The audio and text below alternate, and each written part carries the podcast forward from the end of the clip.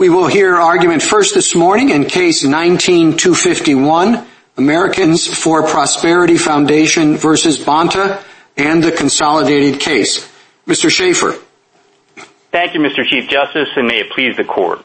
We're here because the California Attorney General is demanding that tens of thousands of charities annually disclose their top donors nationwide, as listed on Schedule B to IRS Form 990. This demand casts a profound nationwide chill, and it does so for no good reason, Your Honors.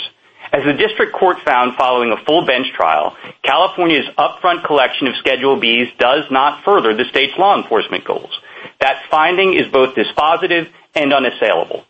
Forty-six states today police charities without any such blanket demand. California itself likewise did so for years, Your Honors, without any problems. These Schedule Bs never find any legitimate use unless and until a complaint comes in, as happens for only a fraction of 1% of all charities. Even when reviewed, Schedule Bs, for all of their extreme sensitivity, have only trifling utility. California used them in only a handful of investigations over 10 years. The rare times when Schedule B has use, Your Honors, California has much narrower means to obtain it, namely a targeted audit letter to the charity of concern.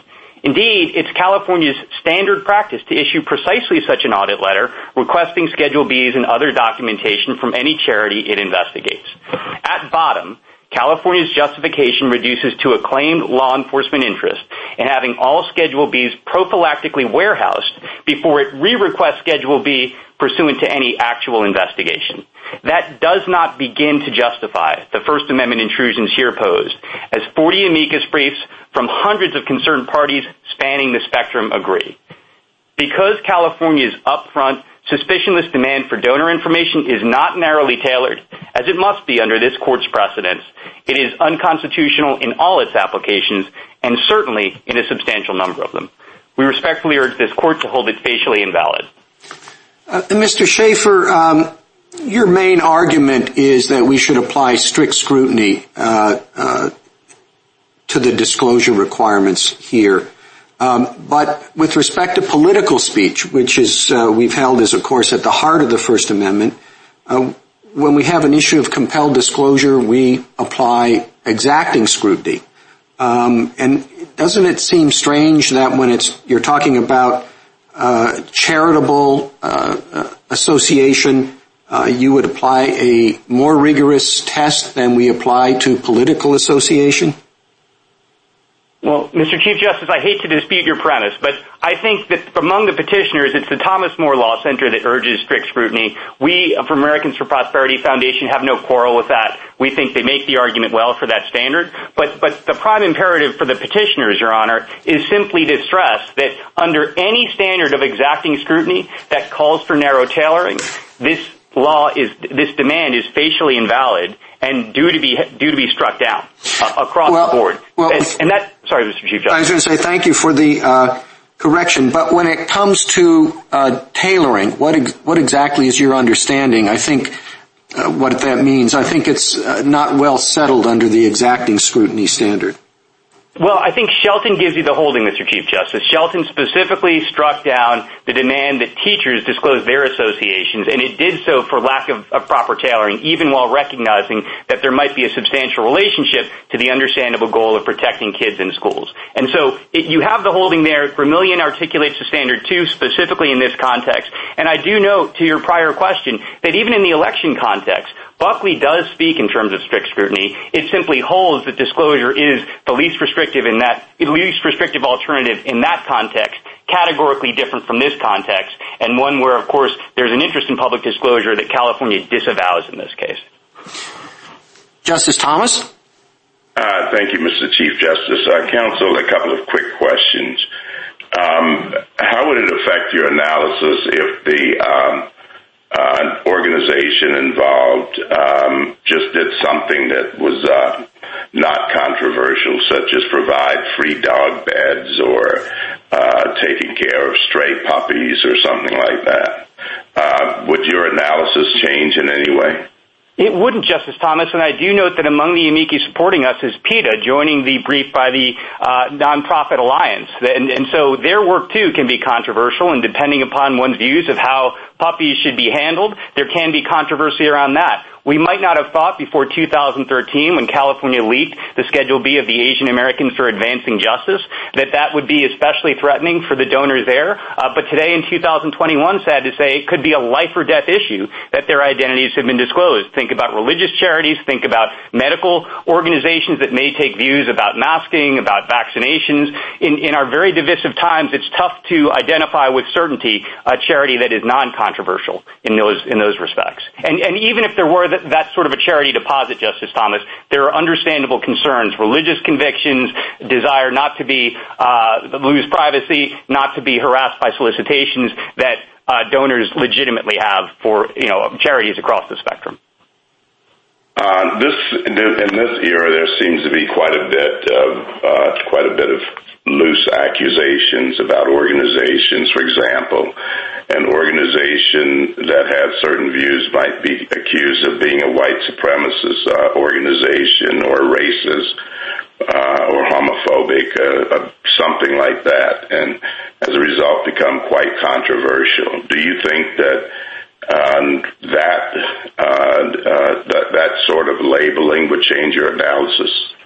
Well, I think it's part of the problem here, Justice Thomas, and there is expert testimony in the record from Paul Schervish for both of these petitioners explaining that precisely because there is such uh, intensity of views and there is such a proclivity to vilify perceived enemies in our times, that's part of what puts so much, raises the stakes, if you will, and raises the concerns of reasonable donors for charities all across the spectrum. So that's there, but I also think this court's precedent recognizes the history and the common sense that says donors to associations are concerned about having their identities revealed. That was true in Shelton. That was true for the NAACP. It was true for the Republican Party uh, and donors to the Republican Party in the Pollard case where this court summarily affirmed.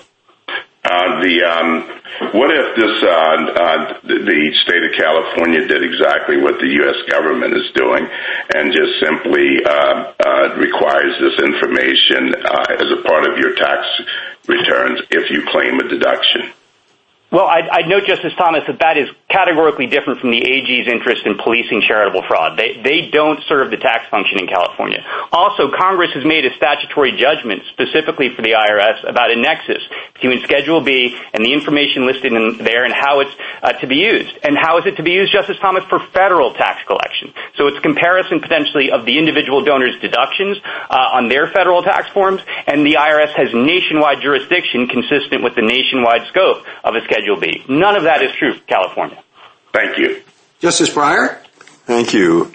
Um, if you win in this case, I think the court will have in some form held that the interest of the donors in maintaining privacy of their giving to a charity, the interest of the charity in receiving those money, here at least outweighs the interest of the state in having a law on the books that even if it never is actually enforced, frightens people into behaving properly. Okay? Something like that. Well, if we hold that, can we distinguish campaign finance laws where the interest is even stronger in people being able to give anonymously? Can we distinguish laws that require them to disclose their givers? How would you distinguish that, if you would? And the other thing I would like to hear you distinguish is just what Justice Thomas brought up. The IRS requires disclosure for tax purposes. Okay? Private disclosure. The um, California wants disclosure, so it has a potential for finding out. And that potential, as I said, might in and of itself discourage people from acting improperly in respect to uh, to charities. So I'd like to hear the distinction, if you want to make them, between those two things.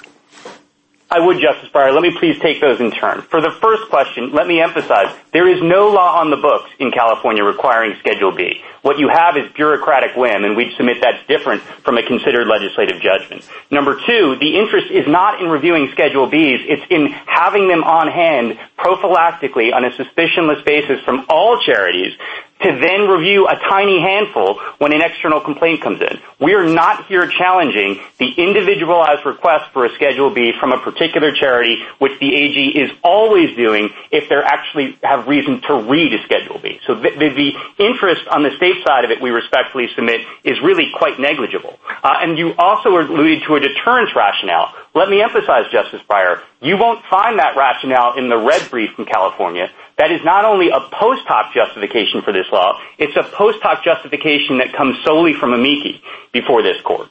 And and there's no not a shred of evidence to support that. And, of course, there's no more reason to think a Schedule B sitting uh, in the AG's hands as part of a warehouse is any more deterring uh, by virtue of sitting there. It's only if it actually serves law enforcement purposes that it might do that. And, of course, as you know, it is on file with the IRS in any event. So if there's a deterrent effect associated with filing it, it rationally follows that it's already being served before California asks for it to. Now, for the IRS, number one, there's a statute from Congress. Number two, it is for tax collection purposes. Number three, it has nationwide scope to it. And, number four, there's a whole statutory design, Justice Breyer, that has criminal and civil penalties for any violation of confidentiality. There's no framework like that in California. And, in fact, the record shows the opposite in terms of how uh, likely these are to leak. Justice Alito? Um, what does the record show about uh, the number of concrete cases in which California has used this information uh, prior to an audit? Justice Alito, we think there are five instances where that's happened in the past ten years. California seems to contend that there were ten. The district court found five. And the reason the district court found five is based on the testimony of the state's lead auditor, Steve Baumann, who had been serving as an auditor since 1988, had been the lead auditor since 2001, was designated as uh, California's uh, witness on this critical subject matter. And he, in his experience, Justice Alito, had used it once. He could think of one instance. When he surveyed all the auditors, they came up with five instances. And then the AG's attorneys uh, added to get to ten. But that's the most they can get to. And I would just commend to the court the relevant record excerpts on this point. You can see Mr. Bauman's testimony at JA, Americans for Prosperity Foundation, Appendix 397 to 99. California says that on this record, you haven't even shown an entitlement to uh, succeed on an as-applied challenge. What do you understand, California, to demand you prove that you haven't already proved? I don't know, Justice Alito, what you could possibly ask a charity in the position of these petitioners to prove that they didn't prove. Again, they had expert testimony. They had testimony from their officers. They had instances of horrific threats uh, and violence, including death threats that were directed against the organizations or their proxies who were in the same position that donors would be in. Uh, and I would note, Justice Alito, that what California contemplates for an as-applied challenge is very different from what you and the court contemplated in Doe v. Reed, where it was 130,000-plus petitioners who could have their First Amendment interests all adjudicated together. As we understand what California is requiring, it's not just an extremely onerous standard that's essentially impossible to meet, but you'd have tens of thousands of charities all having to go to court to try to vindicate their First Amendment interests. That's just not workable, and it's not a satisfactory solution to the First Amendment problem here posed. We submit. Uh, California had uh, quite a few leaks in the past, but they now tell us that they've changed their practices and they're serious about confidentiality. Uh what should we make of that? Should we hold them forever to their past breaches? Justice Alito, we think that they fall down before you even get to the confidentiality problems. Having adequate confidentiality protections, which they demonstrably lack, is a necessary but not sufficient uh, condition to their demand being upheld. Um, and and really, it's the lack of narrow tailoring, the lack of a state interest. And by the way, Justice Alito, I should emphasize, for Mr. Bauman's cases, it was those were not instances where it was the upfront collection of Schedule B that was useful. They, for all they know, obtained it via audit letter. So we think the confidentiality issues add to the record of unconstitutionality. Uh, but there's and even as to those, just focusing on them, there's nothing California can do at this point that would convince reasonable donors and charities that have seen the dismal record of confidentiality lapses that now those have truly been fixed. Thank you. Justice Sotomayor? Counsel, if we were to apply the type of narrow tailoring you advocate, I don't see how the public disclosure at issue in Doe would have survived. In Doe, this court held that Washington State's requirement that signatories to referendum be publicly disclosed was substantially related to its interest in protecting electoral integrity. But there, the state secretary, um, the state secretary of state, pardon the redundancy, checked signatures for fraud. That doesn't seem to be anything like narrow tailoring if that's what we were applying. Um, it seems to me, as the Chief Justice pointed out, that McCutcheon is different than what we have been doing under ex- exacting scrutiny. Under your theory of the case, though, Doe shouldn't survive. If I may, Justice Sotomayor, we think that Doe respectfully is categorically inapposite. It is explicitly specific to the electoral context. The court said so repeatedly in its opinion, and it, and it turns on the please, significant... If, if that were the case, then Doe didn't have to go through its analysis. It would have just said it's electoral.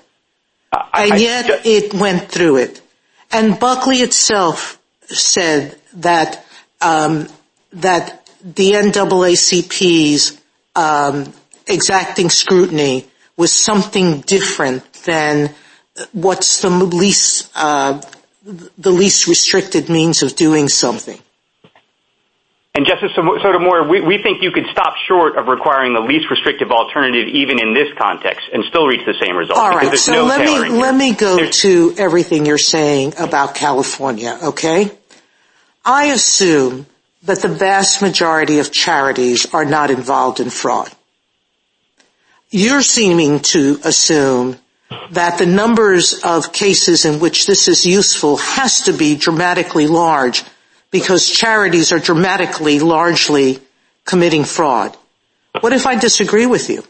Number one. Number two, the interest that California has in this schedule is in part, there was testimony by the head of the charitable organization and by the auditing team that if you uh, give out a subpoena or an audit letter, that it tips off, and there has been history of these letters tipping off fraudsters and them hiding um, and then hiding their illegality.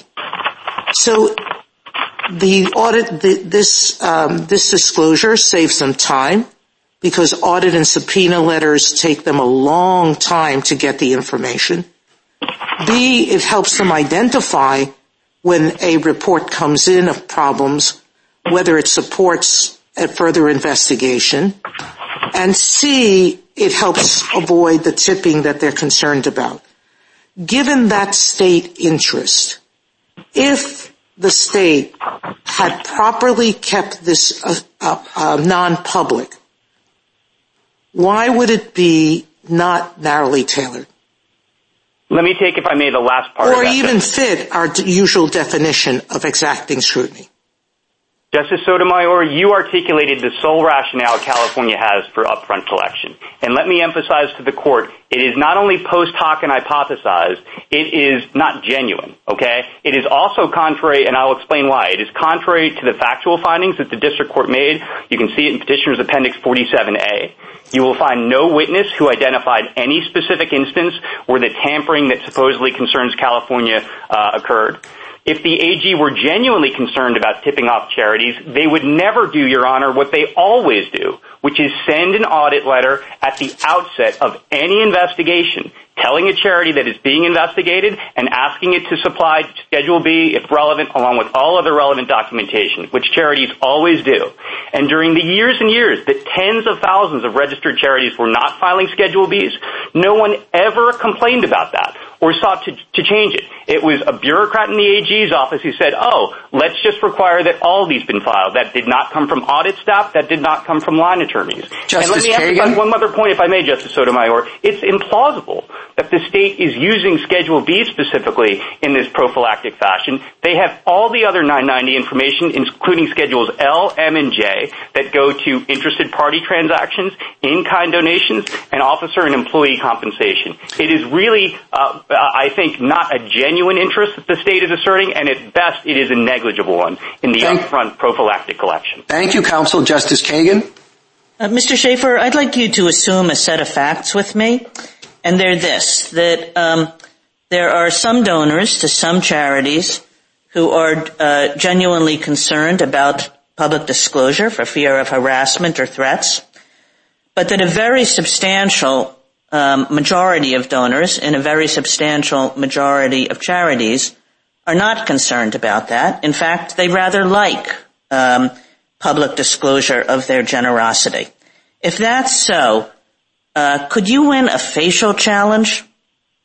Yes, Justice Kagan, for two reasons. Uh, one is that in the First Amendment context, we need only show a substantial number of instances. No, I'm saying, you know, the great majority are not concerned about this. Well, respectfully, I would question Your Honor's premise. I think you have from Paul Schervish the fact that this is part of the donor bill of rights. Excuse me, Mr. Shaffer. My premise is uh, supported by a lot of facts. Most charities Uh, disclose their donors, and in fact, it's part of their strategy. That the more disclosure there is, the more fundraising and association there is. So anyway, let's just take my facts as a given. That the very substantial majority of charities disclose themselves and don't mind disclosure. As to that, Justice Kagan, this court in City of Los Angeles v. Patel explained what the proper analysis is as to whether you have some voluntary compliance and non-objections. Those are outside of the constitutional analysis. We are not here to- Mr. Shaffer, just take it as a stipulation that the great majority of donors do not mind disclosure by anybody. And I apologize. Can you win a facial challenge on that premise? Yes, because we're not here to enjoin those charities from disclosing their donors to California or anyone else. They can continue to do so. California can request it, and they can comply with that request. Okay. I mean, I guess I would have thought that a facial challenge, you need to show that um, you know, some significant number of people in the world actually have this concern. And otherwise, you should bring an as-applied challenge. I thought that that was the whole point of the distinction between the two. And I do rest on City of Los Angeles v. Patel, which basically explained that that is not the correct analysis when you have some who will voluntarily comply uh, and others who are resisting the demand. Okay, can I ask another question, Mr. Shaffer?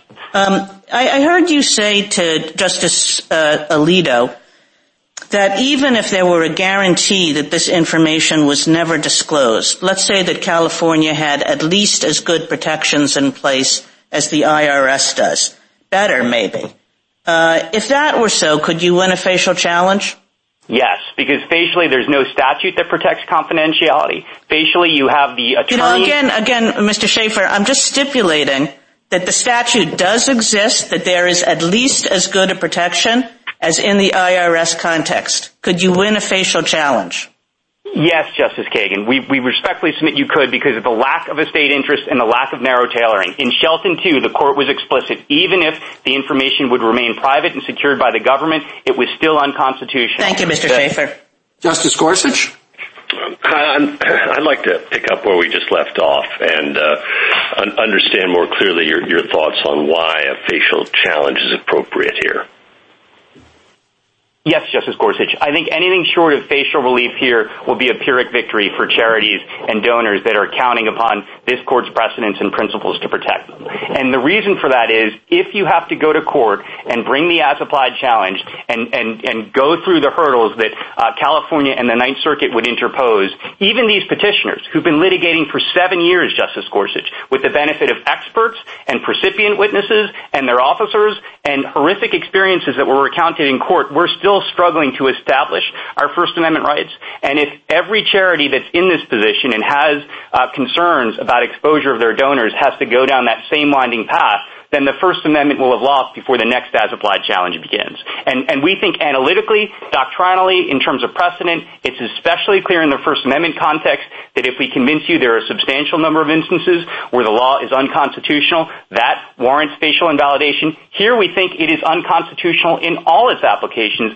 when you have a charity that doesn't want to produce its Schedule B and California has no narrow tailoring. And if I may, Justice Gorsuch, JA 42022, you have California officials specifically testifying they've never considered even a narrow alternative. That is a constitutional defect that runs across all these cases. What is your understanding of the relationship between exacting scrutiny and strict scrutiny? The court's not been perfectly clear uh, about what one means relative to the other. I think what is clear in terms of the interest from NAACP versus Alabama on forward, it needs to be a compelling interest. Uh, and I think it's also clear, at least uh, in the election context that we've been talking about, categorically, disclosure is at least presumed to be the least restrictive alternative. Buckley indicates it satisfies really strict scrutiny. And I think in the charitable context that we're talking about here, it may be less clear exactly what the standard of scrutiny is, but it is clear from this court's precedents and holdings that there is at least narrow tailoring that is required. Once the court requires that, California's uh, demand cannot survive. The Ninth Circuit was able to uphold it only by dispensing with narrow tailoring altogether. And what would, on your view, if anything, uh, stop California from issuing boilerplate requests to all charities to disclose their Schedule Bs after this or to add it as part of the tax collection process? Well, the California Attorney General has no authorization, no mission to be collecting taxes. That's something that's completely separate in California. But if you're positing bad faith, we might challenge it as bad faith, Justice Gorsuch. No, no, no. no. I'm positing, I'm sorry, maybe I wasn't clear, that two possibilities. One, fine, you get rid of this rule, but the AG uh, issues a boilerplate request to organizations for the purposes of policing potential fraud, one. Two, that in the tax collection process, separate and apart from the AG, California starts mandating the disclosure of Schedule Bs. Well, I think they'd have to satisfy exacting scrutiny in either of those instances. Hopefully you'd get a considered legislative judgment that balances the competing considerations here and makes sure that there truly is narrow tailoring happening. And all we ask this court to do in order to decide this case is stand by its precedents and principles. States need to think hard and tread carefully before they infringe upon the First Amendment rights that are at issue. And I would reserve rights respectfully to challenge either of the programs that you just posited, Justice Gorsuch, but they will have to withstand exacting scrutiny in our view of the precedents and the principles that decide this case. Thank you. Justice Kavanaugh? Uh, thank you, Chief Justice. Good morning, Mr. Shaffer. Can you distinguish um, what California is doing from what the IRS is doing and explain how you would have us uh, distinguish those two things?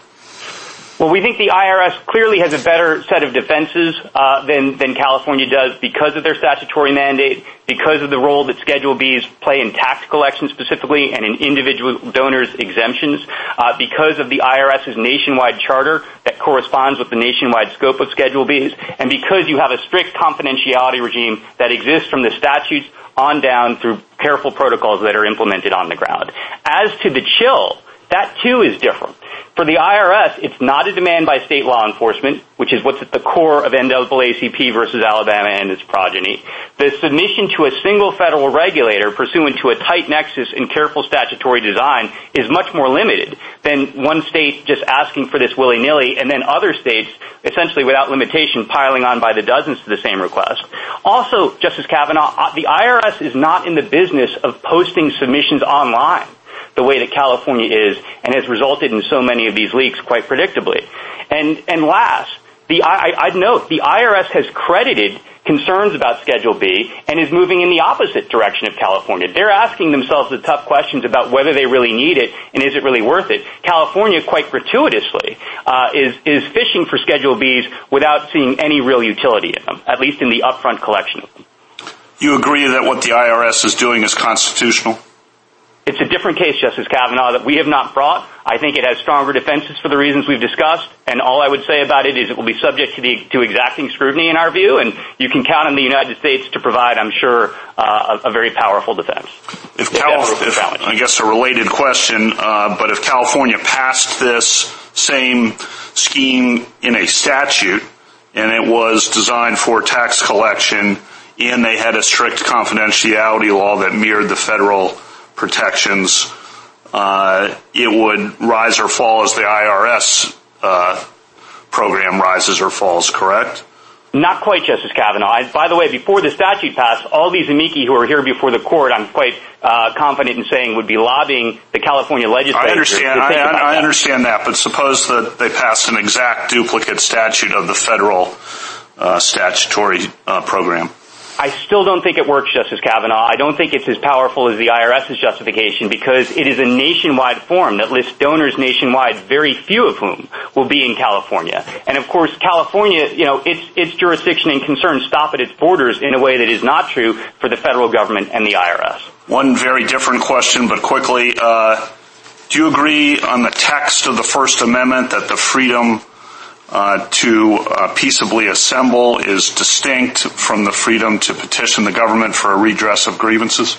Yes, I think the Becket Fund's amicus brief is extremely persuasive on that point from a textualist and originalist perspective and in explaining why the sort of demand you have from California is a direct restraint on that precious freedom as understood by the framers and codified in the First Amendment. Thank you. Justice Barrett? Good morning, counsel. I want to pick up where Justice Kavanaugh left off. So what if you had a law, say on a state university's campus, that made it illegal for anyone to engage in any speech whatsoever? But it was also the case that most of the students just shrugged and said, that's fine, I'm not planning to, you know, demonstrate or picket, and there was just a small percentage of people who were bothered by it. Would it be facially unconstitutional? Of course it would, Justice Barrett. And I don't know that there's any uh, case from this court that suggests the opposite. Okay. And I'm sorry. Oh, go ahead, no finish. Uh, and I think city of Los Angeles v. Patel explains precisely why you look only at those who are objecting and are standing on their constitutional rights, not those who simply succumb. Okay, and this is where it relates to Justice Kavanaugh's question then. That's because it's an invasion of speech directly. So I'd like you to discuss a little bit how you conceive of this right. Is it an independent right, say the freedom to associate and the freedom to associate anonymously, or is it simply, I mean, because showing chill makes sense if you're saying that this is simply to protect, and this goes to Becket's amicus brief, um, speech down the road. So can you describe a little bit the nature of the right that's at stake here? Sure. We think that there are multiple ones. But let me start with this, Justice Barrett, if I may. We think even the indirect restraint would be subject to exacting scrutiny and would require narrow tailoring for the reasons set forth in NAACP v. Alabama and its progeny, particularly in Shelton and in Gremillion, where narrow tailoring is required and the concern is indistinguishable from what you have here in terms of the concepts and the nature of the right. But we also think that there is a direct infringement on the right peaceably to assemble. Uh, I can't argue that any better than the Becket Fund has, but we agree with their arguments. Uh, and also the right to solicit. Keep in mind that this is a condition to charities being able to speak as charities and hold themselves out as charities to the public. And Senator McConnell's brief, along with others, explains that point very well. Do you think the right to anonymously associate is inherent part of the freedom of assembly? Yes, it is. It was precious to the framers. Anonymity was uh, a core concern of theirs that's reflected in this court's precedents, McIntyre, Talley, and on down the line. But also the right to assemble is the right to assemble privately and peaceably. And when the government comes asking, tell us who your donors are, that is a direct infringement. Okay, and I want to ask you something. You've repeatedly distinguished the IRS form from the California use of Schedule B because of the fact that it's kept strictly confidential and the IRS has a nationwide mandate. And you keep talking about the distinction between this not being a statute in California, but being you know, something that was, I think you described it as subject to the executive's whim. And I guess I don't understand why all those things matter. I would have thought state action is state action. So if California, which has a statewide mandate, passes a statute, and you know, as Justice Kagan asked you about keeping things strictly confidential, keeps it strictly confidential, it's done by statute, and it only applies to donors in the state of California. Is that a different case? Doe v. Reed explained very well why the first thing in the analysis, even after you have least restrictive alternatives established in the election context, it started with the state's interest. And it had to credit that before it went on to the analysis of chill. And whether there's a statute that reflects a considered legislative judgment that, yes, this is really warranted and it's really useful, should make a difference to this court's analysis. And I'd commend to you Justice Stevens' footnote three in his concurrence in Doe v. Reed explaining that the strength of the state's interest goes up depending upon whether you have a considered uh, and sure legislative judgment that's been made. Here you have the opposite of that, and you have the acknowledgment of California again. It's reflected in the joint appendix, and it's incontestable that they haven't even thought about narrow tailoring. Thank you, counsel. A minute to wrap up, Mr. Shaffer. Yes, if I may, Mr. Chief Justice. We think the rule of law that decides this case is clear. not fuzzy. Even if there may be semantic differences or questions of doctrine as far as strict scrutiny versus exacting scrutiny and least restrictive alternative versus uh, narrow tailoring being required, this court's holding and precedent are clear in Shelton and in Gremillion. Unless those are overruled, narrow tailoring at the very least, at a bare minimum, is required here. This court has insisted upon it repeatedly and it has done so across the larger realm of First Amendment scrutiny. We don't know of heightened scrutiny in the First Amendment context that does not call for narrow tailoring, that does not say a state cannot be infringing upon these precious liberties gratuitously and disproportionately. Here, California's narrower, narrower alternative is obvious and unanswerable. It's an individualized audit request that we are not challenging and that California is relying upon in every case redundantly after the prophylactic upfront collection. To collect gratuitously and redundantly is the opposite of doing it narrowly. Thank you, counsel. Uh, General Prelogar? Mr. Chief Justice, and may it please the court. In its reply brief, and again this morning in response to Justice Sotomayor's questions, the foundation concedes that exacting scrutiny does not contain a least restrictive means requirement, and for good reason. This court's cases make clear that while fit matters under exacting scrutiny, the standard is less stringent than strict scrutiny's narrow tailoring test. The Court of Appeals thus applied the correct legal standard to this reporting requirement. The court also correctly rejected petitioner's facial challenge. Petitioners haven't shown that disclosure in the typical case involving the typical charity would expose donors to the risk of threats, harassment, or reprisals. Absent that showing of an across-the-board First Amendment burden, they provide no basis to strike down this law on its face. Instead, petitioners' evidence of burden focused on the harm to their own donors. We agree that the Court of Appeals' analysis of the as-applied challenge was incomplete, and the cases should therefore be remanded for the court to properly assess the potential chilling effects on petitioners' donors. I welcome the court's questions. General, how do you think an as-applied uh, challenge would work? Is a charity supposed to, uh, you know, the Schedule B is uh, due to be disclosed, are they supposed to attach an affidavit or something saying we're a very controversial charity and we think if people knew who gave money to us, they would be, their rights to association would be chilled? This court has recognized, Mr. Chief Justice, in cases like Buckley, that there shouldn't be unduly stringent standards of proof for purposes of adjudicating an as-applied challenge. So I think that a charity in that circumstance that thinks that its donors are going to face a reasonable probability of threats or harassment could come forward with any kind of evidence that would bear on that question. Well, but I mean, do you mean of the 60,000 or however many there are, uh, I guess that's my question. When you say come forward with, does that mean they file a statement saying we're a very controversial charity? Uh, to prove that, here are a number of examples where our donors were harassed and then somebody in the AG's office would uh, uh, make a judgment about it? I just, I, I just don't understand how it works. I think it could work in two different ways. So first, there might be those kinds of administrative procedures where the charity could seek an exemption from the Attorney General's office uh, itself directly. But of course here, the way that this was pressed in the lower courts was through a judicial challenge where the charity did not disclose its Schedule B requirement. And then Well, I mean, would you require that? Anybody who wanted to not have to disclose it would have to go into court? Not necessarily if they want to take advantage of any administrative remedies that might exist. And I think this court, in cases like Buckley and Doe v. Reed, recognize that there do have to be those meaningful opportunities to obtain the as-applied challenge, but that that's what sufficiently safeguards First Amendment rights in this context. How would the administrative person in the California Attorney General's office decide whether a particular charity qualified for an as-applied exemption? We think that the relevant information would pertain to whether there is actually a risk of harassment, threats, or reprisal. So that could turn on things like hostility to the organization itself, any documented record of those kinds of threats against the organization, its members, its donors, other organizations like it. Well, how many examples of people being abused do you have to have before you'll say, yes, that's, uh, that charity is a controversial one and they don't have to file the Schedule B? I don't think that it turns on a particular number. Instead, what this court has used to describe the framework is whether there's a reasonable probability. And it's emphasized that that's a flexible standard, that there shouldn't be unduly stringent burdens of proof. That's the exact reason we think this case should be sent back for the Court of Appeals to properly measure the chilling effect based on this kind of evidence, which we think does create a serious concern in this case.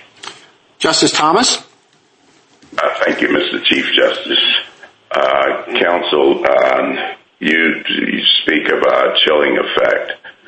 Uh, what role would um, uh, accusations that a particular organization is racist or uh, supports white supremacy, that if there's a view of that organization with that reputation, would it be a chilling effect Uh, if these, if its contributors think that that information or their contributions to uh, the organization would be disclosed? Is it more of an, would that be more of a concern in that case than it would be, say, in the case uh, of the um, organization that provides dog beds for adopted dogs or something? Yes, I agree completely, Justice Thomas, that we think that with respect to the organizations that might be subject to forms of public backlash or that are associated with particular causes that have been the subject of public attention, that that might very well create that kind of chilling concern if the organization can show that it triggers this probability of threats or harassment. But that is clearly distinguishable from the case of the typical donation to the typical charity that isn't at all controversial, that doesn't trigger that kind of public backlash. And as Justice Kagan many charities already disclose the identities of their donors. Many sell their donors' identities to third parties. So there's just no basis in this record to conclude that in the case of the general application of this disclosure requirement, there's going to be anything remotely like the risks associated with organizations that instead have provoked that kind of public debate.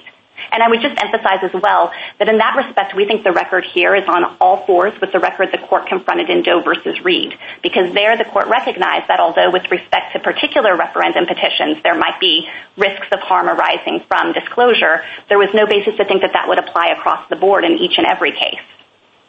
Um, I'd like your reaction to, um, somewhat related, uh, your reaction to this sentence from the reply, NAACP's reply brief in the NAACP case.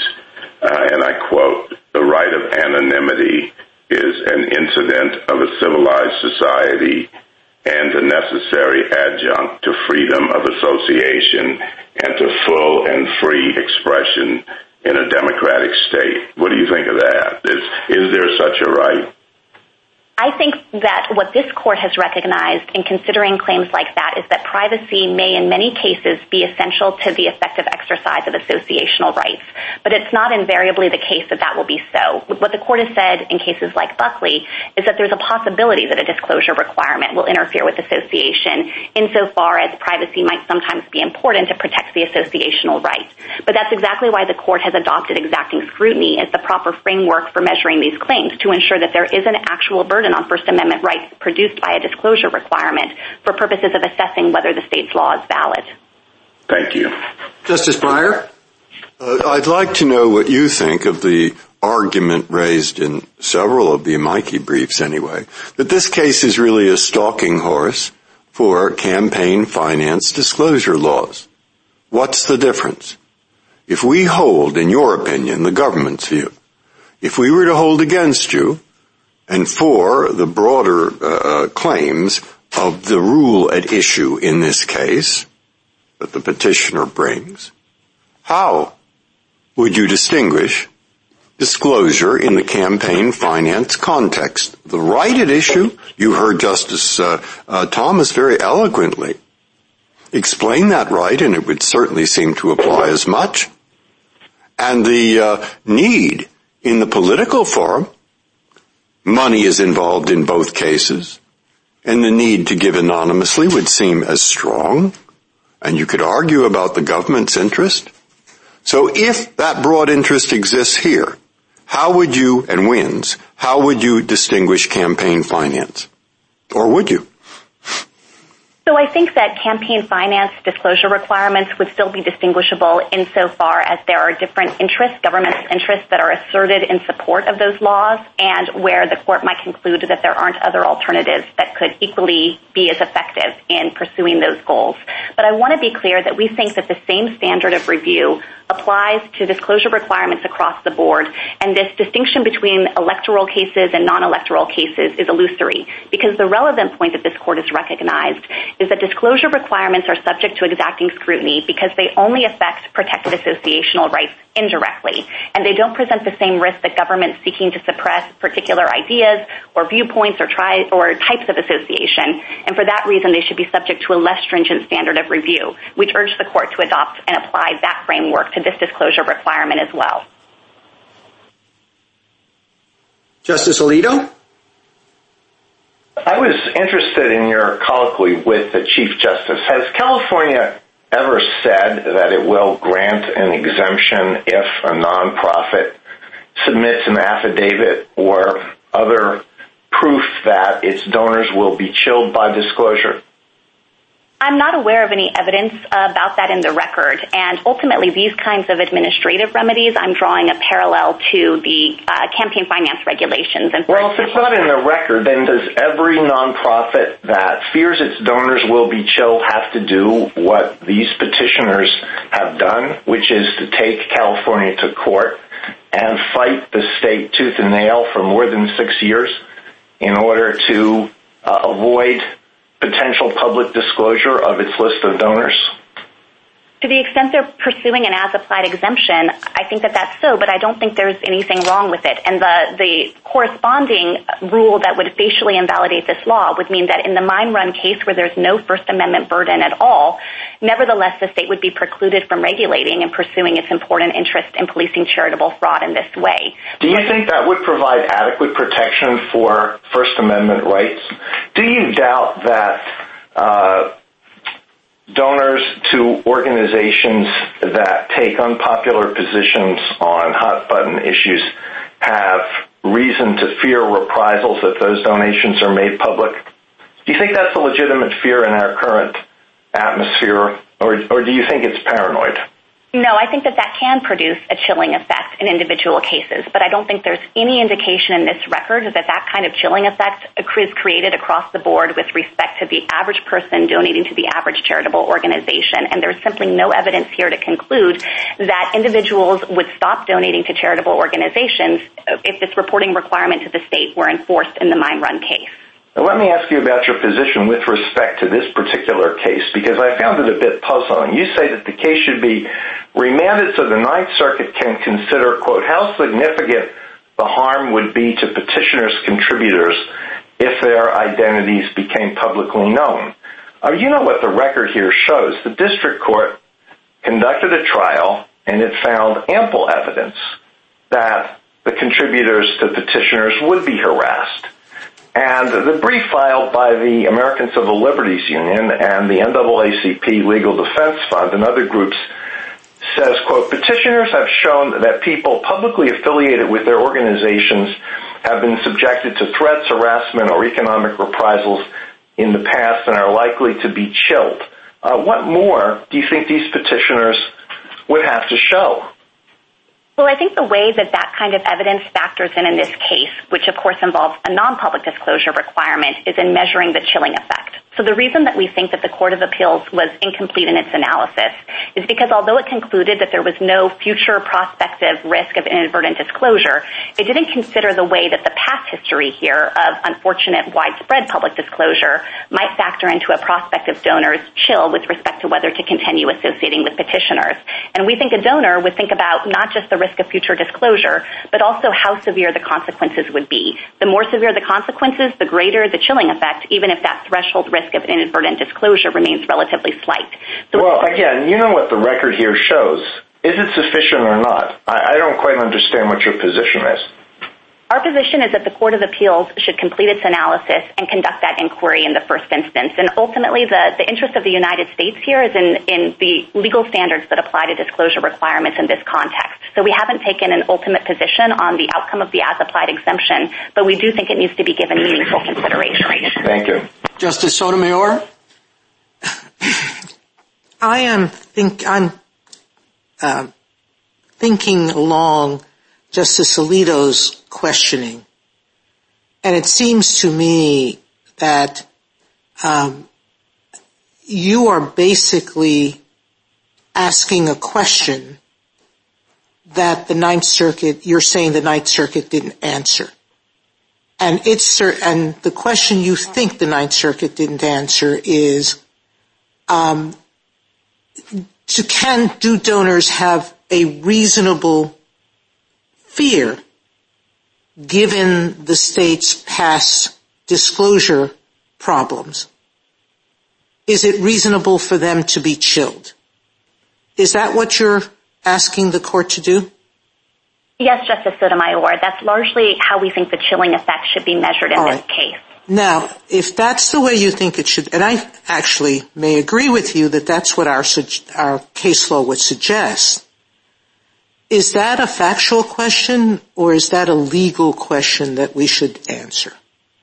That's, I think, a mixed question. And in this realm, the court has recognized that mixed questions should generally be answered de novo by looking at how the legal standard applies to the particular facts. Now, uh, let me tell you how, what I've been struggling with in this case, and perhaps you'll tell me if I'm struggling rightly or wrongly, given our, what you believe our exacting scrutiny standard requires. It seems to me that what we look at first is, can a disclosure hurt a party? Um, we don't look, generally, we ask three questions, but if I take them backwards, we look at, is there a potential burden? And I think it goes without dispute in this case that the petitioners have shown that a disclosure of their donors could harm them. I don't think you dispute that, correct? If it were a public disclosure, that's. That's the point. Now the question is, if it's not a public disclosure, which this law purports to uh, be, we would balance whatever, whether the state has a substantial interest, not a compelling interest, but a substantial interest in this information. And I guess the other side is saying, given the number of times we use it, even if it's small, 10 times, this is a substantial interest. It helps us in our law enforcement.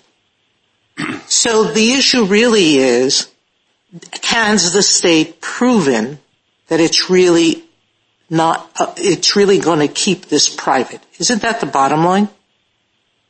I think that is a critical component of the inquiry here, and we agree that there is a big difference between public and non-public disclosure requirements, because of course non-public reporting reduces the risk that there will be any harassment or reprisals from third parties themselves. But just pulling back and to provide our view on the overarching legal question that you were referring to, Justice Sotomayor, we do think that it's appropriate in every case to take account of both the burden on First Amendment rights and to use that as the framework or benchmark for assessing the sufficiency of the state's interest. Justice Kagan? Uh, General Prelogar, I'd like to get your views on this question that's come up about when a facial challenge is appropriate and when, on the contrary, uh, it's not, and and uh, a person should be remitted to an as-applied challenge. And as you answered that question, I'd like you to answer um, Justice Barrett's hypothetical, which is that you know it would seem irrelevant that lots of people don't care about a blanket restriction on speech. So why is that any different here? So I'll begin with that hypothetical, and the big difference with the situation that Justice Barrett was positing is that that would have been a direct prohibition of speech, and that creates all the concerns that maybe government's trying to suppress viewpoints or ideas, and it triggers strict scrutiny in the ordinary course. Disclosure requirements are different because this court has recognized that they may affect speech and association, but they do so only indirectly. And so it's necessary in every case to take account of the actual burden that's presented with respect to First Amendment rights. And I think that that explains why a facial challenge should not succeed here, because there is no evidence in this record that there is any kind of widespread substantial burden in the typical application of this statute to the typical person contributing to a charity. The evidence the petitioners had focused on the harm to their own donors, we agree that that evidence is cause for concern, but just like in Doe versus Reed, there is no reason to generalize here and suggest that the average person contributing to a charity would be similarly situated with respect to those harms. And I heard some questioning at the at the end of Mr. Shaffer's round about maybe this isn't an indirect um, restriction. Maybe associational rights are being directly violated, and some reference to the Becket Fund brief. Do you have a view on that? Well, I think that that would run counter to this court's longstanding precedent concerning disclosure requirements. The court has again and again characterized those as indirect, and that's the reason that the courts applied a different level of scrutiny, exacting scrutiny to those requirements. The court has said that disclosure poses the possibility, but not the same certainty or inevitability of affecting associational rights. And so it would be a sea change in this court's precedent to instead subject disclosure requirements to the same kind of scrutiny that attaches to more direct regulations of speech or association. Um, General, there's been um, a lot of confusion about what exactly exacting scrutiny means. Uh, you started by saying it's definitely not a least restrictive alternative test. Some people say, well, it has to be narrowly tailored. What do you think of that, and uh, what's the proper level of tailoring in this context? We think that the problem with trying to label it narrow tailoring is that that immediately connotes either the strict scrutiny least restrictive means test, or at least it suggests that there's some kind of universal fixed means and fit formulation that applies in this context. And instead, the way we read this court's precedents, exacting scrutiny requires that the strength of the governmental interest must reflect the seriousness of the actual burden on First Amendment rights. That incorporates, in our view, an element of flexibility in the means and fit analysis that's intrinsically tied to that actual First Amendment burden. And the more significant the burden, the more stringent the showing the state will have to make that it has a sufficiently strong interest in regulating through its chosen means. Thank you, General. Justice Gorsuch?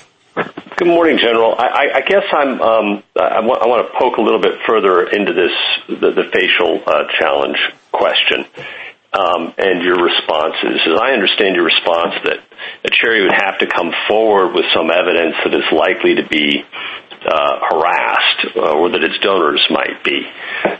Um, but doesn't that kind of put the cart before the horse or invert the First Amendment analysis? Because you're placing donors and uh, organizations, so the argument goes, in the unenviable position of having to prove that they have been harassed in order to vindicate their First Amendment rights for privacy in associations. Well, Justice Gorsuch, I think, again, drawing on this court's analysis in Buckley, it's certainly true that courts have to ensure that they are not holding organizations to unduly stringent burdens of proof. And I would point the court, actually, to this court's analysis in Shelton, which Mr. Shaffer repeatedly relied on. I understand those are nice words, but uh, I'm looking for something a little more concrete, General. How would you protect, if you agree, as I understand you do with Justice Thomas, that the right to association includes a right to privacy in that association, uh, how do you protect that when you're requiring donors and organizations to come forward to prove that they have been harassed? Well, to be clear, and I want to make sure that I'm being absolutely clear on this point, what the court has said is that privacy in association may sometimes be critical to the effective exercise of the right, but that's not invariably the case. Now, with respect to the actual evidence that organizations need to come forward, ultimately, they don't need to show that there have been specific incidents of harassment tied to the particular disclosure requirement at issue. Instead, the court has said that any evidence that suggests that there's public hostility to the organization, to its individual members, that there have been past practices to demonstrate a pattern of hostility, could suffice to show that there really is a chilling effect in this circumstance. So do you think, for example, then, that the government could compel private organizations to hand over their, I don't know, uh, some examples in the briefs I saw were Um, their holiday card list so that it can ensure the accuracy of mail delivery, um, or uh, young persons, a list of the people they've dated so they can do a survey on marriage patterns? Um, uh, what would be wrong with, in your view, those sorts of things, at least unless they come forward and show that they've been harassed or are very likely to be as a result of this disclosure? Why isn't that, put another way, why would it be wrong to think of this as a problem of compelling speech? Well, I think that the big difference with those hypotheticals is they would likely present very different balance of interest with respect both to the burden and to the state interest. And so just taking each of those in turn... But in each case, you're compelling speech from a party who doesn't wish to. Why isn't that a problem? Oh, to be clear, no party here is suggesting that these disclosure requirements should be analyzed under compelled speech precedent. I'm asking you whether they should be. I don't think they would succeed if they were. The court has held in cases like Zauderer that so long as what's being compelled is purely factual information, the First Amendment won't necessarily be violated. Now, of course, they present serious associational freedom concerns, and I think that that's why the parties here have focused this case on the privacy in association. Thank you. Justice Kavanaugh? Thank you, Chief Justice, and good morning, General uh, Prelogar. Uh, there's an impressive array of amicus briefs supporting petitioners here uh, across the ideological spectrum, and one of them is from the American Civil Liberties Union, the NAACP Legal Defense and Educational Fund, and the Human Rights Campaign, among others. And that brief says, and I'm going to quote you something and then get your reaction to it, quote, a critical corollary of the freedom to associate is the right to maintain the confidentiality of one's associations absent a strong governmental interest in disclosure. If the state could categorically demand disclosure of associational information, the ability of citizens to organize to defend values out of favor with the majority would be seriously diminished, end quote. Your reaction to that amicus brief and the amicus briefs more generally that are supporting petitioners? With respect to that amicus brief in particular, a critical part of that brief was to observe that and to argue that this disclosure requirement should be treated as a public disclosure requirement. So I just want to flag at the outset that the ACLU and the NAACP themselves recognize that there is a critical distinction between public and non-public disclosure. With respect to the amicus briefs and that showing more broadly, it's certainly the case that there are many organizations that may desire that kind of privacy and association. The relevant question is whether the state should be foreclosed from regulating in a particular way based on a showing that the disclosure requirement truly creates First Amendment burdens. And I'll just emphasize as well that there are an array of amicus briefs on the other side, including from associations of non-profits, the California Association of Non-Profits with 10,000 member organizations, the National Council of Non-Profits with 25,000 member organizations. And what those briefs suggest is that there is a critical role to be played in having the state police charitable fraud to ensure that donors have confidence in charitable organizations, which itself increases the the willingness to donate and therefore the pursuit of philanthropic efforts. Uh, turning to the text of the First Amendment, do you agree that there is a right of the people peaceably to assemble? I certainly agree that the assembly provision is an independent First Amendment right. But of course here, no party is pressing that and instead it's focused on the right to associate. And then in terms of applying strict or exacting scrutiny, sometimes those words really uh, are just asking the question, not answering the question. You're asking whether the state has an interest sufficiently compelling or important to warrant an exception to a constitutional right or to spell out the contours of the rights. And two things the court has often looked to in applying uh, that to state laws, say in the free speech context and others, is one, whether the uh, the exception uh, is historically recognized that a right has coexisted with an exception of some kind historically. And the second thing the court's often looked at, not exclusively, but has looked at is Uh, how many states have uh, also shared this same interest. So here I think uh, there's not a historically recognized exception of this kind, although I want to get your response to that.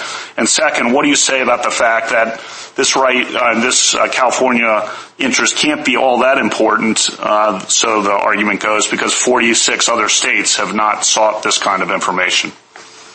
Well, let me take each of those, but I'll do them in reverse order. On the number of states that regulate in this way, I don't think it could possibly be the case that California's law could be invalid just based on that kind of head count. Obviously, states in our federalist system can choose to devote different levels of resources to problems. They can choose to regulate in different ways and have different priorities. What California has shown is that it's prioritized this issue of charitable fraud in the state. It's devoted far more resources than many other states. And I think it's done so because of the sheer number of charitable organizations that solicit in the state and the amount of their donations, which are somewhat unique in number, uh, and that's prompted California to act in this way. So I think the relevant question isn't how it compares to other states, but whether it has sufficiently justified this law. Thank you, General. Justice Barrett? Good morning, General Prelogar. Um, I have a question about tailoring. Let's say that I agree that exacting scrutiny applies. The Ninth Circuit didn't really engage in any kind of tailoring inquiry. I think what it did could more fairly be described as a balancing um balancing of interests. And you kind of demurred a little bit when you were asked about what level, if any, of tailoring is required. So do you agree there has to be some kind of means ends fit or not? Yes, we do think that there is a means ends fit, but we think that it's incorporated into the requirement that the strength of the governmental interest has to reflect the seriousness of the actual burden on First Amendment rights. And so that will vary depending on the context or the circumstances based on the showing with respect to First Amendment burden. And again, the more serious the burden, then the less likelihood that the state has a sufficiently strong interest in regulating through its chosen means. And Justice Barrett, just to close the loop on this, I do think that the Court of Appeals here considered alternatives. It specifically discussed the audit letters, subpoenas, and explained why those would be less effective at allowing California to make use of Schedule Bs at the outset in responding to complaints before it's formally opened in an investigation and cited that tip-off concern and other concerns related to having that information at an early stage. So I don't think it's accurate to suggest that there was no means ends fit analysis in the lower court opinion. Well, General, let me read you this language from Shelton and tell me if you think that this you would agree that this is the standard we should apply when thinking about means fit. Um, there, it uh, the court, or we said that in evaluating means ends fit, we struck down the law because we concluded that the government's purpose, here's the quote, cannot be pursued by means that broadly stifle personal liberties when the end can be more narrowly achieved. Would you be satisfied with that standard? I think that standard applies based on a showing of substantial First Amendment burden, and that's specifically the context in which this court articulated that language in Shelton. It said that the disclosure requirement there would chill every teacher in the state from associations because the teacher lacked tenure protection and would naturally avoid any associations that might cause concern for the employer, even though it didn't bear on the fitness of the teacher to serve in that capacity. Okay, let me ask you about that predictive judgment then. Um, so in pressing for as-applied challenges here, or talking about whether this record adequately establishes that the petitioners have reason or their donors have reason to fear retaliation, what if the petitioners here had filed this challenge right at the beginning before any of these incidents of violence had occurred? How is the state supposed to judge whether there's chilling? So the court addressed this in Buckley, and it said there with respect to minor political parties that if there's a new political party that doesn't have, for example, a history it can point to, then it can rely on evidence with respect to related organizations or organizations that share similar missions. So the court has specifically acknowledged this concern and made clear again that there has to be... But would it be different, say, in California than in Alabama? What evidence is the court supposed to look to? Political climate of the particular state? I don't think that it should be limited in that way. And again, I don't think that it should be an unduly narrow inquiry. Um, so I think that the petitioner should be able to come forward with any evidence of harm that's occurred anywhere for purposes of trying to show that there would actually be a chilling effect in this case. Thank you, General. A minute to wrap up, General. Thank you, Mr. Chief Justice. To wrap up, I'd like to focus on the legal standards that we think the court should apply here. The court's cases make clear that exacting scrutiny applies to reporting requirements, that the standard does not contain a least restrictive means test, and that a facial challenge should be rejected when, as here, there is no basis to conclude that disclosure poses a risk of threats, harassment, or reprisals in nearly all of the law's applications. But the other relevant legal standard is that organizations need to have a meaningful opportunity to claim an as-applied exemption from compelled disclosure when it would subject their particular donors to harassment or intimidation. Petitioners presented evidence of these kinds of harms, and we think the Court of Appeals should have considered that evidence in measuring the chilling effect of this law as applied. We'd urge the court to confirm these legal standards and remand for the Court of Appeals to assess the as-applied challenge in light of them. Thank you, General. Uh, General Feinberg. Mr. Chief Justice, and may it please the Court, petitioners advanced two claims, a facial challenge and an as-applied one. Those claims are reviewed under exacting scrutiny, the standard this Court has long applied to reporting and disclosure requirements.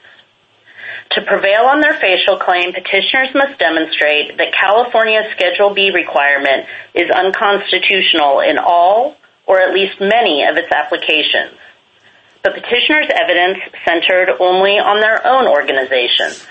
They did not show that California's confidential collection of the same information that charities already provide to the IRS chills associational interests in general or for a substantial number of charities in the state.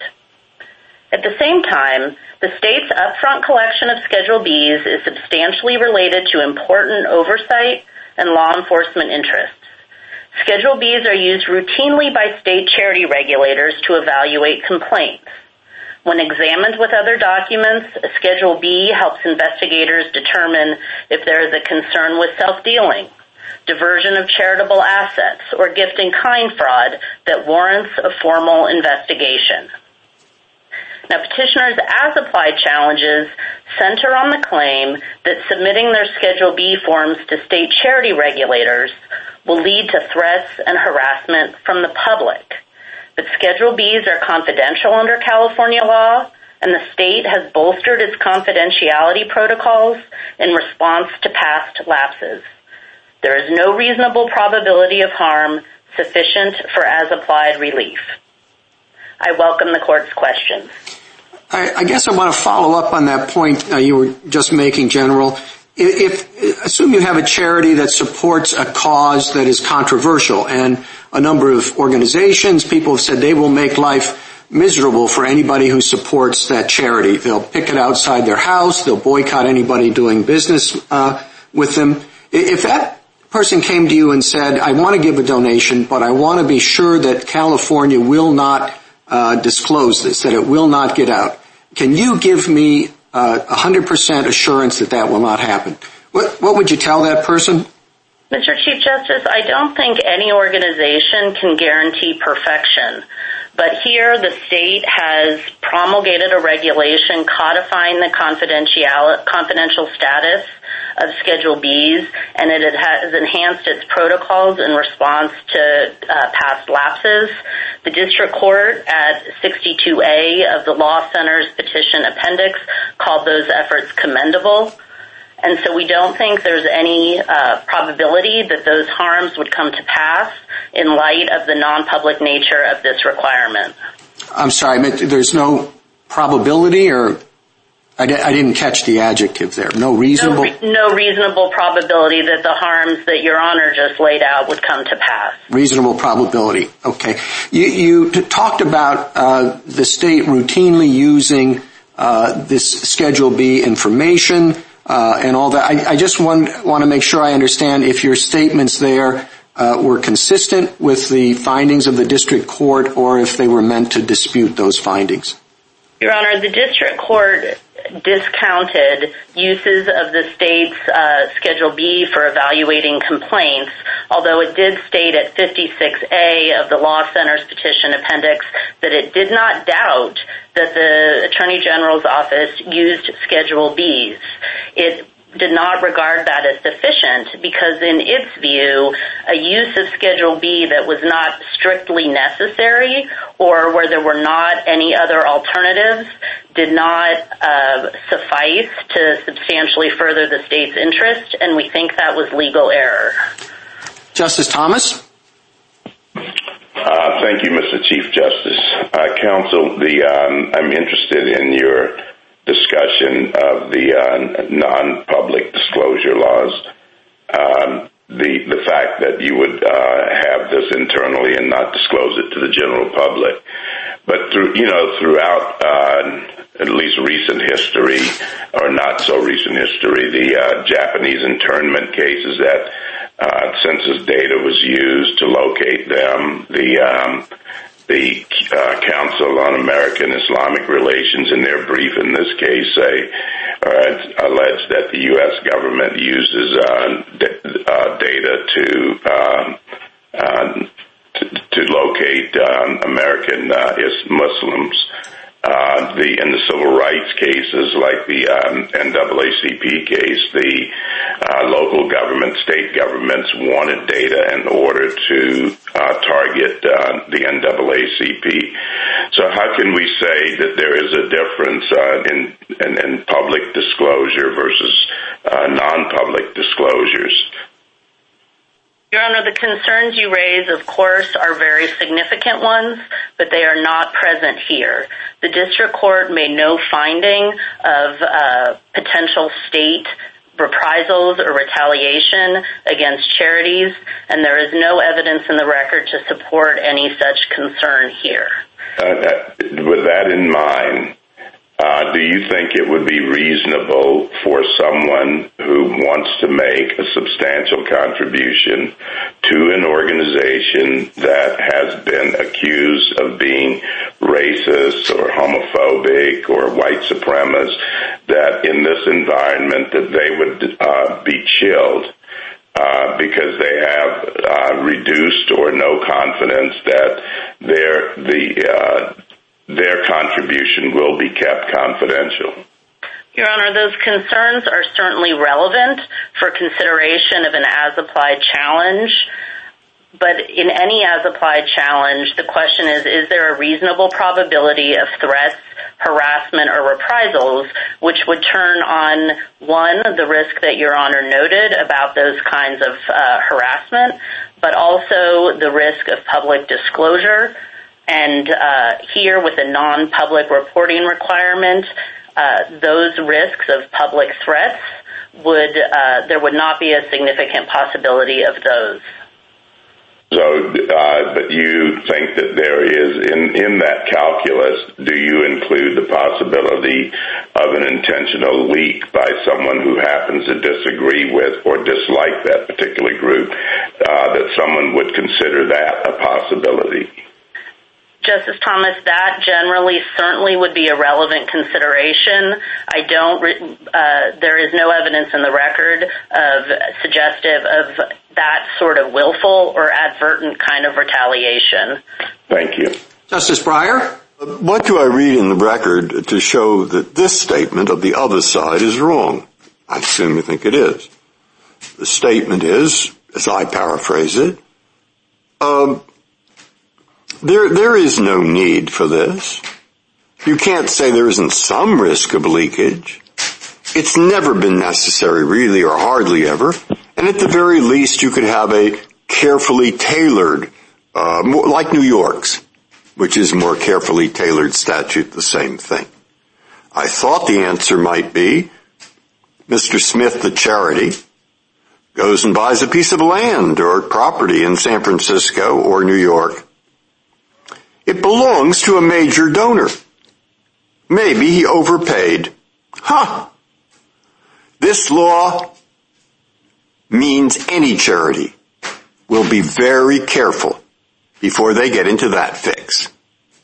That's called, uh, you know, preventative. But uh, you don't make that argument. You're making the first. So what's the answer to the first? And why didn't you make the second argument? There's some good reason.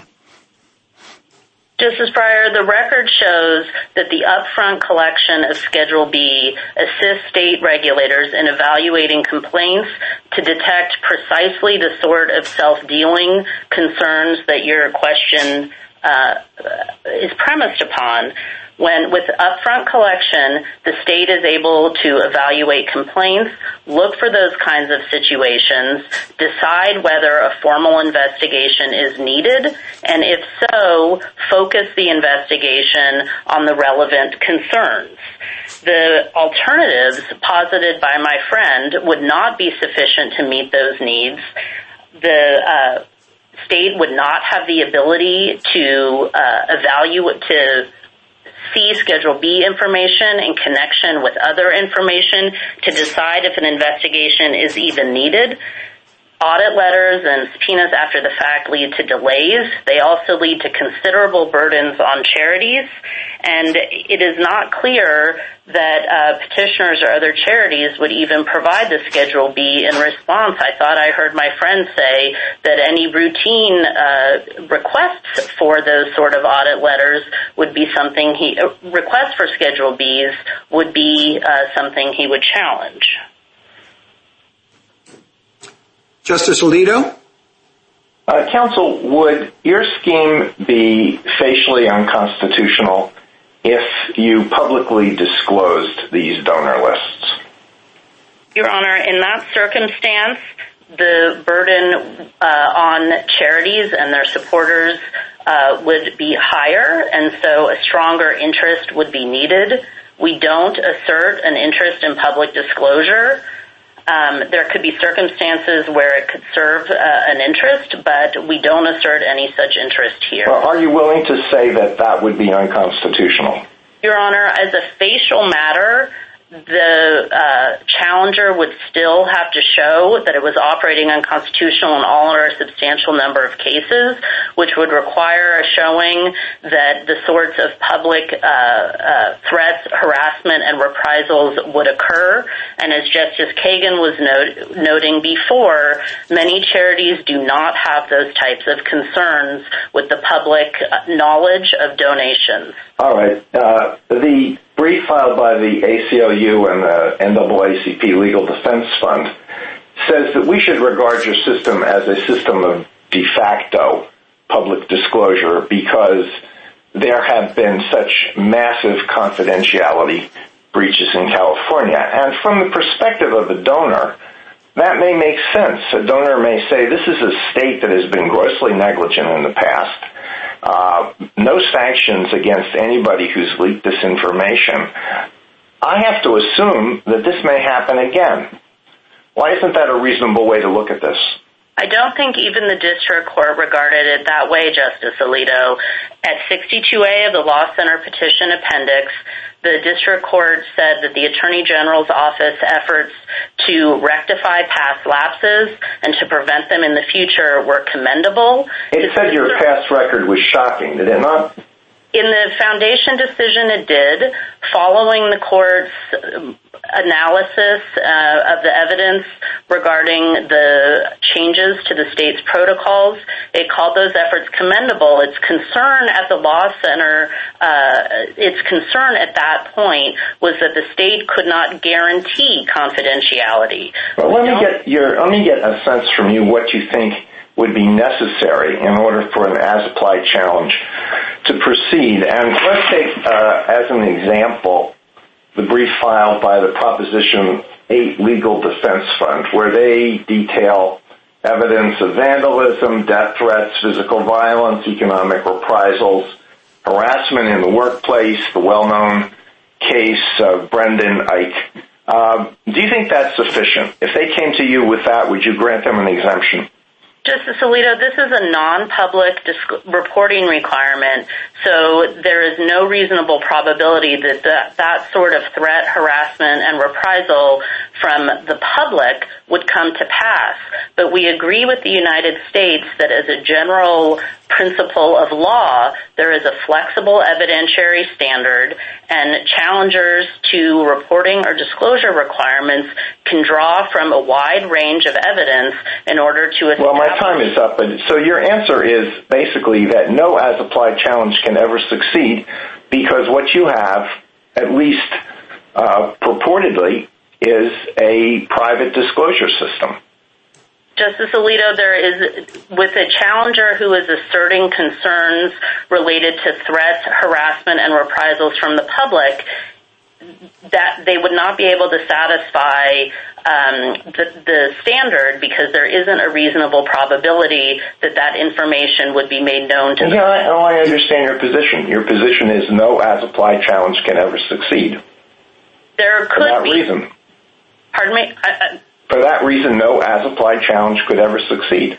With respect to a non-public reporting requirement, with a challenger asserting claims, asserting threats, harassment, and reprisals from the public, that would be a very difficult standard to meet because... Uh, thank you. My time is up. Justice Sotomayor? Counsel, I believe, and my memory could be wrong, that the district court in the end um, uh, commended you for the uh, efforts you had made for privacy, but that it concluded that given the breaches in the past, that a reasonable person, donor, might not have that much faith in the AG's office and that it would chill them from making donations. And that's one of the reasons, if not the reason, it issued the injunction which the Ninth Circuit vacated. So what are we to do with that?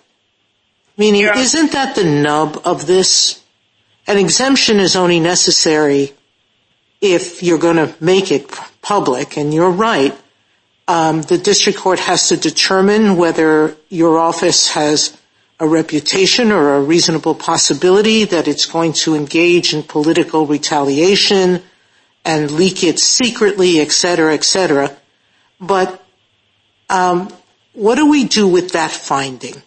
That given your past breaches, you have essentially turned this into a public disclosure case?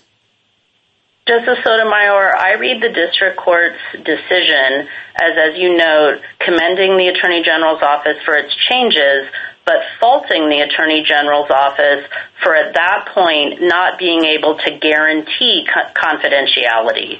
We don't think that sort of guarantee can be the standard. And that Well, let me just give you an example. And I think you're someone said this earlier. i might have been uh, the other side. Um, how about if the requirement was that you hand-deliver this list to somebody in the AG's office who's going to put it in a locked file? Is that a guarantee better than putting it on the Internet with all of the anti-hacking procedures you have?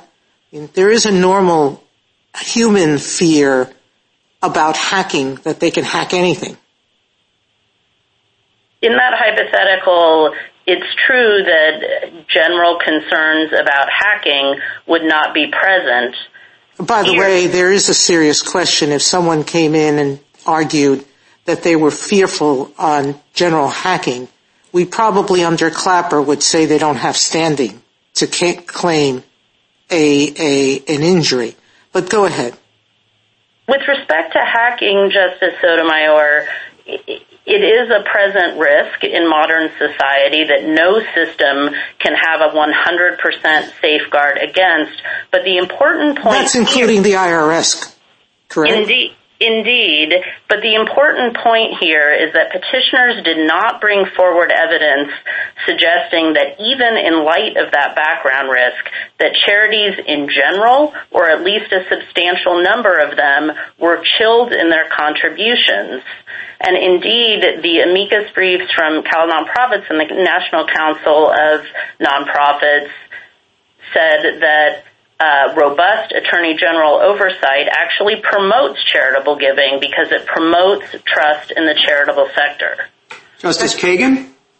Ms. Feinberg, uh, uh, I'd also like to ask you about the petitioner's as-applied challenge. You lost that below and um, we in the district court, and its findings are reviewed only under a clearly erroneous standard. And the district court said two things. It said there was Uh, a pervasive recurring pattern of inadvertent disclosure by California, and it said that the donors would likely be subject to threats and harassment if their affiliations were disclosed. So um, given those two findings, given a clear error standard, how can you win on the as-applied challenge? Justice Kagan, we think that the district court's ruling was premised on its observation that California could not guarantee confidentiality even after bolstering its protocols. If the court disagrees uh, with the Ninth Circuit's approach to considering the district court's characterization of the confidentiality measures, the appropriate course would be, as the United States suggests, which is to would be to vacate and remand on the as-applied challenges only, and to reconsider the question in light of uh, the district court's framing of the confidentiality um, protections. I'm wondering about the relevance of your new regulation. You know, usually we don't allow uh, parties, the government, uh, to come in and say, you know, we've reformed our ways, we've changed our practices, we'll do better in the future, you should give us a pass. So why isn't that what you're asking for here? Justice Kagan, the regulation codified existing practices in the Attorney General's office and an existing um, policy. The petitioners here are seeking prospective facial uh, invalidation, and the district court considered the updated protocols and the new regulation in connection with the challenge. Um, and we think that that uh, they're relevant for that reason.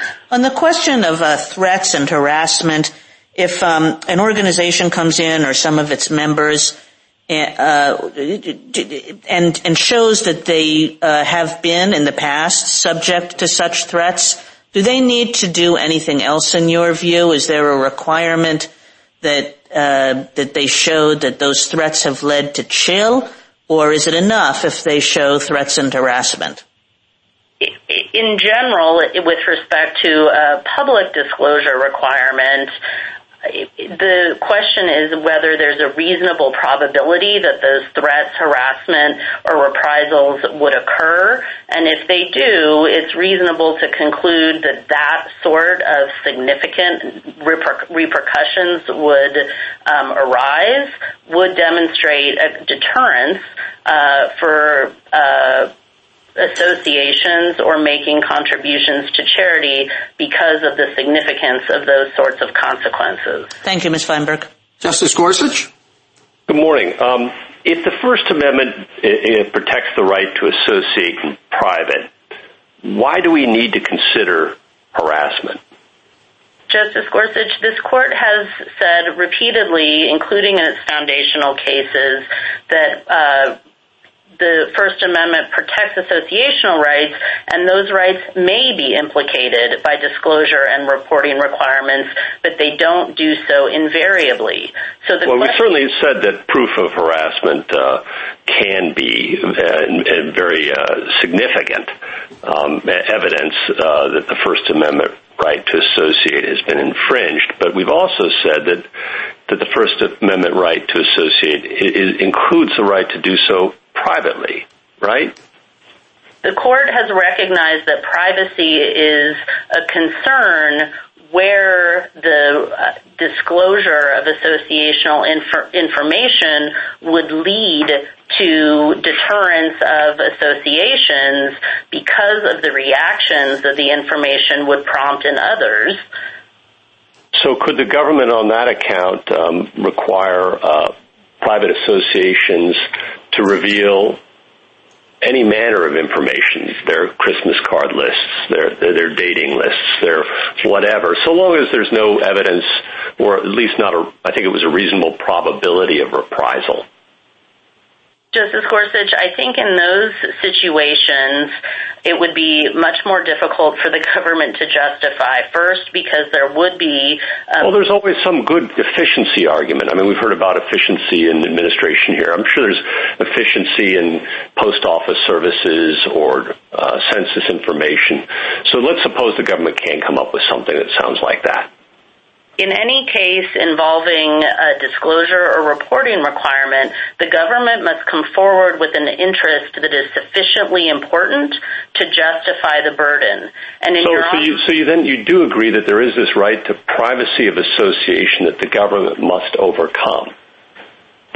Where a plaintiff demonstrates that a disclosure or reporting requirement is in fact resulting in the kinds of uh in the kinds of burdens that your Honor's hypothetical would likely show, then yes. Well my my my hypotheticals included no reprisals of any kind. It's just a very they choose to associate privately.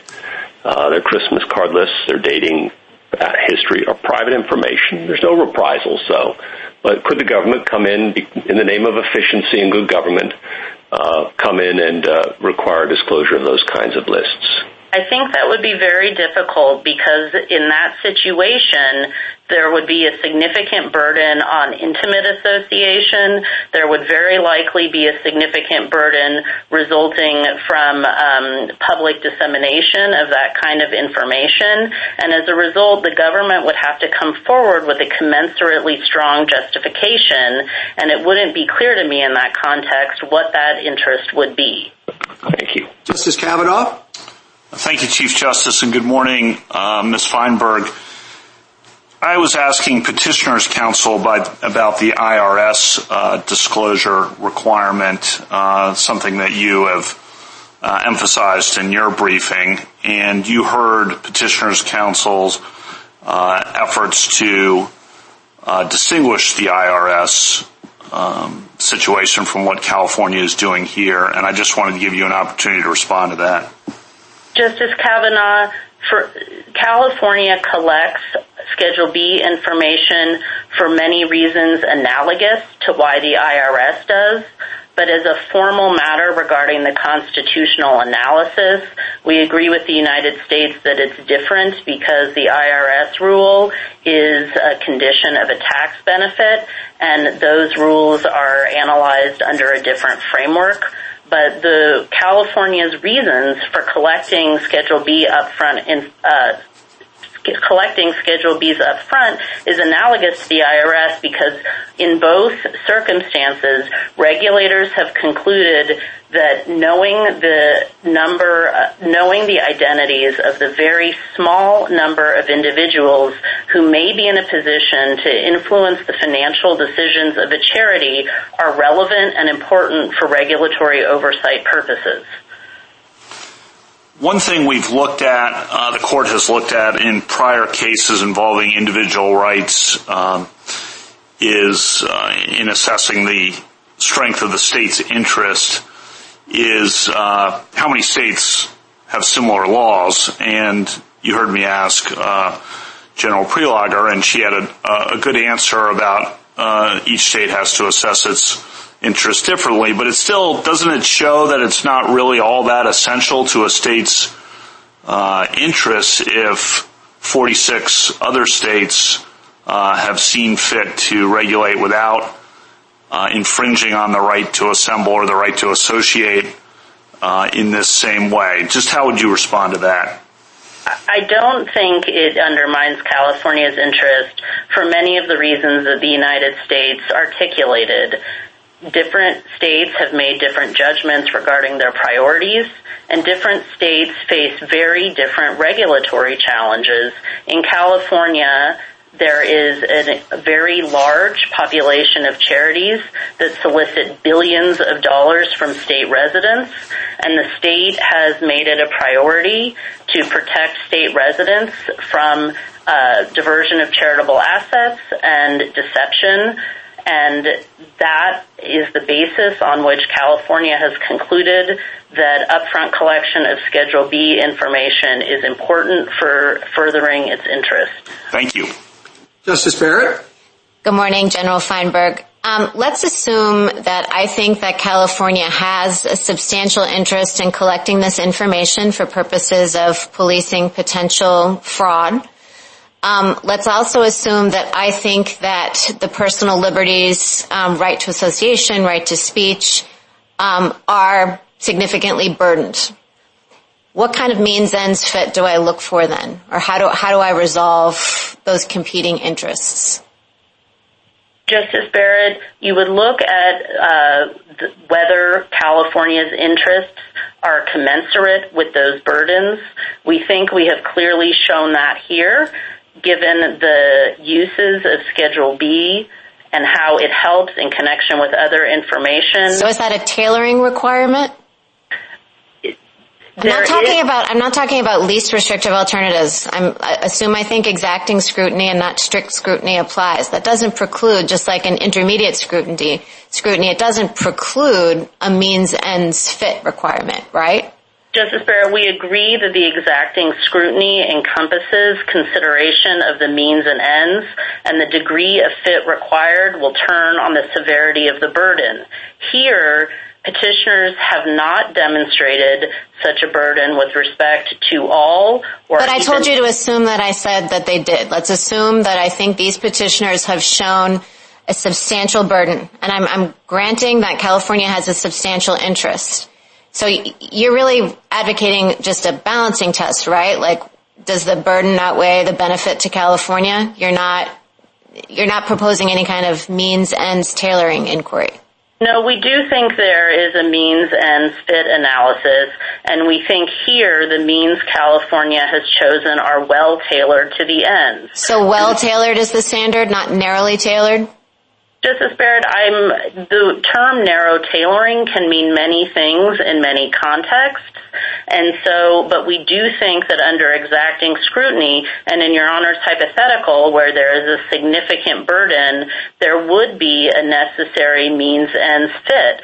We think that it's satisfied here because California... Well, I understand you think it's satisfied, but in considering that means ends fit, we look to alternatives and see what other less restrictive alternatives might be available. And it doesn't mean you have to choose the least one, but we would consider other alternatives. Is that right?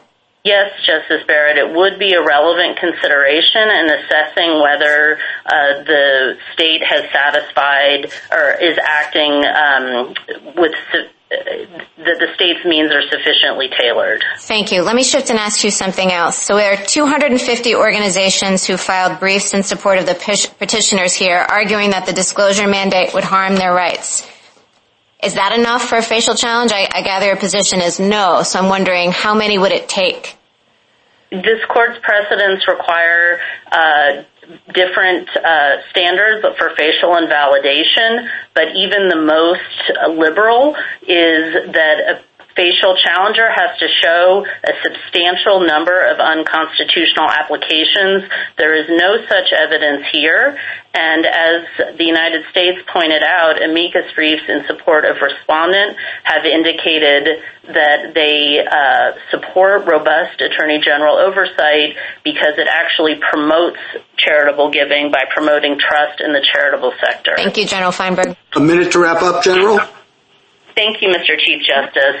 However the court resolves the as-applied claims, there is no basis for departing from the established exacting scrutiny standard or invalidating California's requirement with respect to all registered charities. Exacting scrutiny is the appropriate standard for judging disclosure and reporting policies. The standard requires the government to have a sufficiently important interest and to demonstrate that actual burdens on First Amendment interests are justified, just as the state has done here.